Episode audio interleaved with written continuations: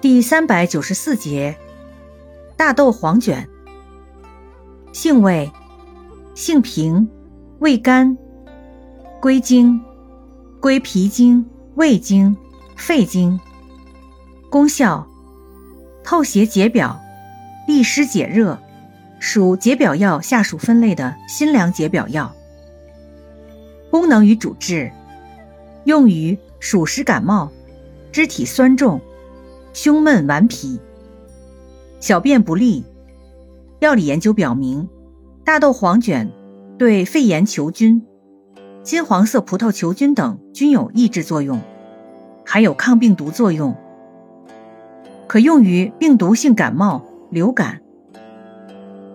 用法用量：用量九至十五克，煎汤内服。注意事项。无湿热者忌用。